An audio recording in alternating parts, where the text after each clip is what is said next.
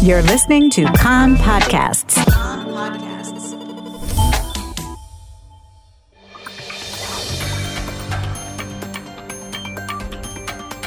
You are listening to the English language news of Kan, the Israeli Public Broadcasting Corporation. Good afternoon. It's 2 p.m. in Israel, Wednesday, September 11th, 2019. This is Nomi Segal with the top news at this hour. Police say that they have found the remnants of a rocket in an open area in the Ashkelon region. This after siren alerts were sounded earlier. There were no injuries and some damage was caused. Overnight, Israeli Air Force fighter planes struck 15 terror targets in the northern and central Gaza Strip in response to the firing of two rockets from the Palestinian territory toward Ashdod and Ashkelon. The rockets were intercepted by the Iron Dome.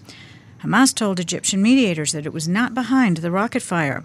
Prime Minister Benjamin Netanyahu, who was addressing a Likud campaign event in Ashdod at the time of last night's red alert, left the stage to go to a sheltered space and returned when the all clear was given. In Jerusalem, shoving and shouting at the Knesset plenum this afternoon as it convened for debate on a first reading of the controversial camera bill, with Yisrael Beitenu and Blue and White announcing they will not participate in the vote. The Likud led bid to let political party observers bring cameras into polling stations is expected to fail. It requires a 61 vote majority to pass. Prime Minister Netanyahu, in his remarks at the podium, accused Yisrael Beitenu leader Avigdor Lieberman of being to blame for the failure of the bill, which the Prime Minister said is intended to prevent fraud and stealing of the elections, in his words. He also said that after last night's rocket fire toward Ashdod, while he was in the city addressing an event, he did not know who cheered louder, those in Gaza or Blue and White's leaders. After Netanyahu left the podium, Joint List member Ayman Odeh approached the prime minister and called him a liar. Several Likud MKs got up and pushed Odeh back, who was removed from the plenum. Amid the public debate over cameras in polling stations, the Central Elections Committee has reminded citizens that it is a criminal offense to photograph or record inside polling stations on Election Day. The committee said that until legislation decrees otherwise, only Central Elections Committee monitors are authorized to photograph inside the polling stations under exceptional circumstances and with approval. The chairman of the committee of the polling station, approval from the chairman of the committee, can polling station secretaries also film.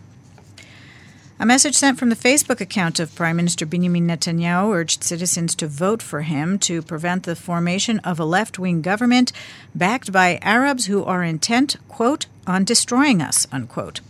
The Likud later said in response that the message was a mistake of a campaign worker. The Prime Minister did not vet the comments and did not approve of them, and they are not acceptable to him.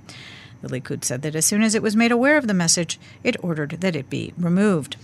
Joint List leader Odeh appealed to Facebook to take action against what he called this dangerous incitement to racism against Arabs. The European Union has condemned Prime Minister Benjamin Netanyahu's declaration last night that if re elected, he intends to extend Israeli sovereignty over the Jordan Valley.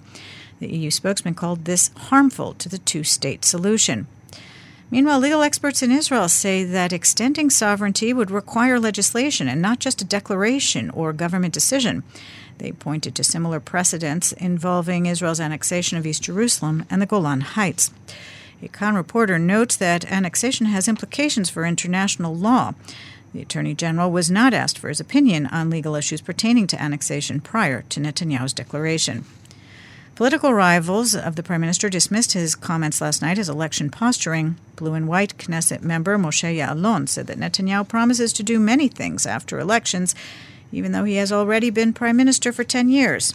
Foreign Minister Yisrael Katz of the Likud countered that Netanyahu's statement of intent is important because it allows voters to discern between those who want to fortify Israel's borders, in his words, and those who want to give away territory, even if they currently conceal this. Former Likud cabinet minister Chaim Katz is expected in coming days to ask the Knesset Speaker for immunity. This before the 30-day period for him to do so ends, in the wake of the Attorney General decision to bring charges of fraud and breach of trust against him.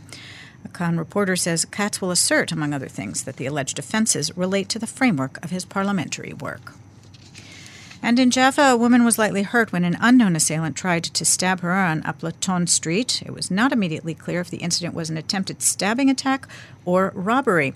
The assailant fled and police launched searches for him. They also circulated his picture, which was captured on security cameras.